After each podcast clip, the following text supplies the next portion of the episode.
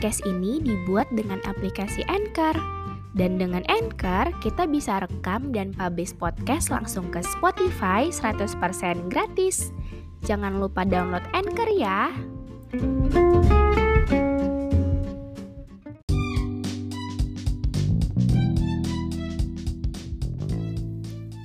Hai, terima kasih ya udah dengerin episode ini.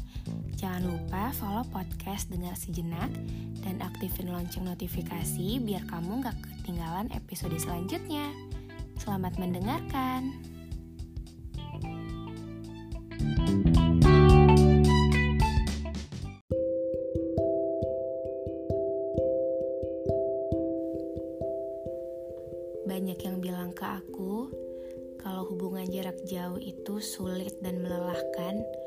Bahkan gak worth it untuk diperjuangkan. Gak salah, setiap orang punya pandangannya masing-masing. Tapi menurut aku, hubungan jarak jauh itu adalah suatu hal yang luar biasa. Luar biasanya adalah ketika kamu dapat mencintai, ketika kamu dapat mempercayai, ketika kamu dapat menghormati, ketika kamu dapat menghargai dan bahkan mendukung satu sama lain dari jarak jauh, kamu gak akan terhentikan begitu bersama secara fisik. Kamu gak akan terhalangi saat kamu benar-benar melihat orang di depan kamu secara nyata. Ini adalah jatuh cinta dengan cara yang paling kejam. Iya, hubungan jarak jauh itu adalah cara kita mencintai seseorang dengan cara yang kejam. Meskipun ada bermil-mil jarak di antara kita, kita masih bisa berbagi bintang dan matahari bahkan bulan di langit yang sama. Jadi, kalau aku sering menatap mereka, itu untuk membantu aku mengingatkan tentang kamu, bahwa kita adalah satu dalam satu langit yang sama. Ingat ya, Merindukan seseorang adalah bagian dari mencintai mereka.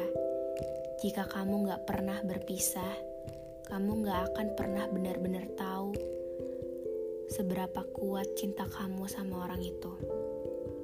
Jadi, jangan pernah meragukan yang namanya hubungan jarak jauh kalau emang kamu yakin bahwa dia orang yang tepat.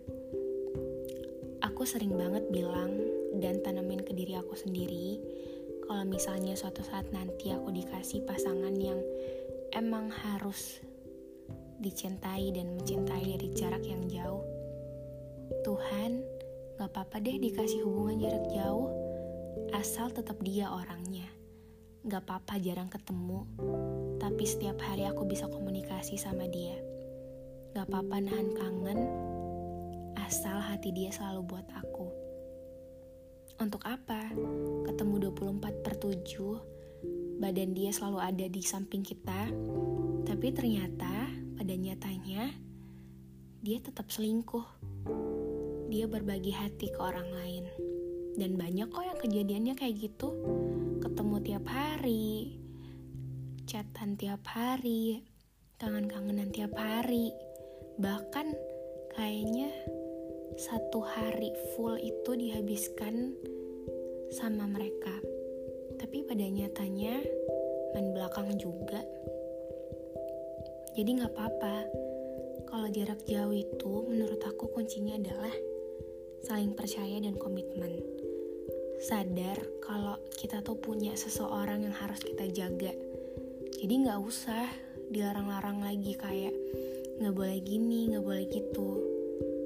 Ya kalau emang diri masing-masing itu sadar kayak misalnya oh aku tuh nggak boleh gini karena ada perasaan yang aku jaga di sana. Ya udah sadar diri aja. Itu juga yang lihat perilaku kita tingkah laku kita apa yang kita buat.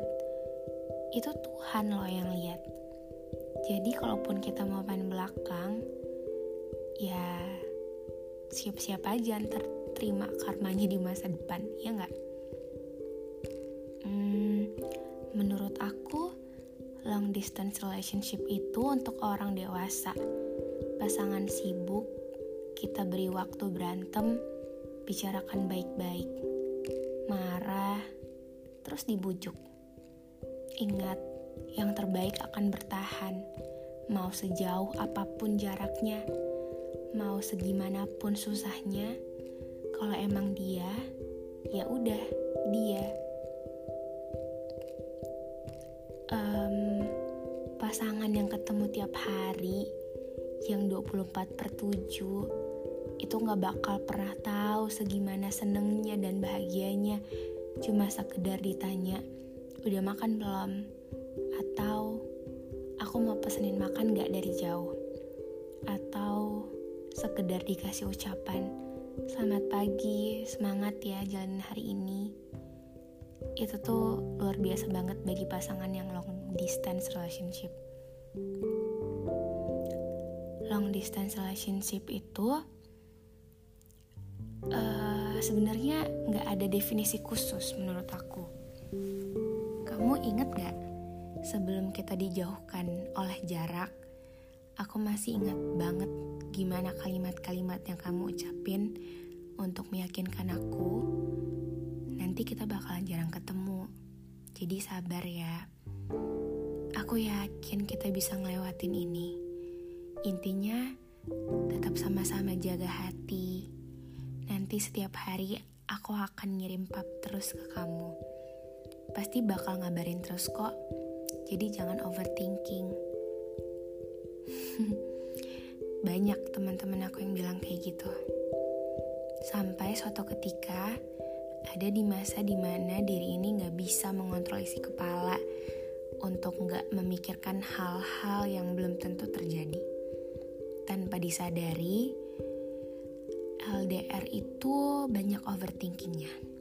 Datang dengan sendirinya, nyiksa banget emang sampai kepala tuh rasanya sakit banget dan mungkin uh, isinya cuma tentang dia.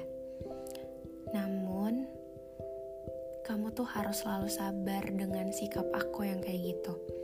Kamu sering bilang, aku tahu kamu pernah diduakan, tapi kamu harus tahu aku gak akan melakukan hal serendah itu sama seperti orang yang.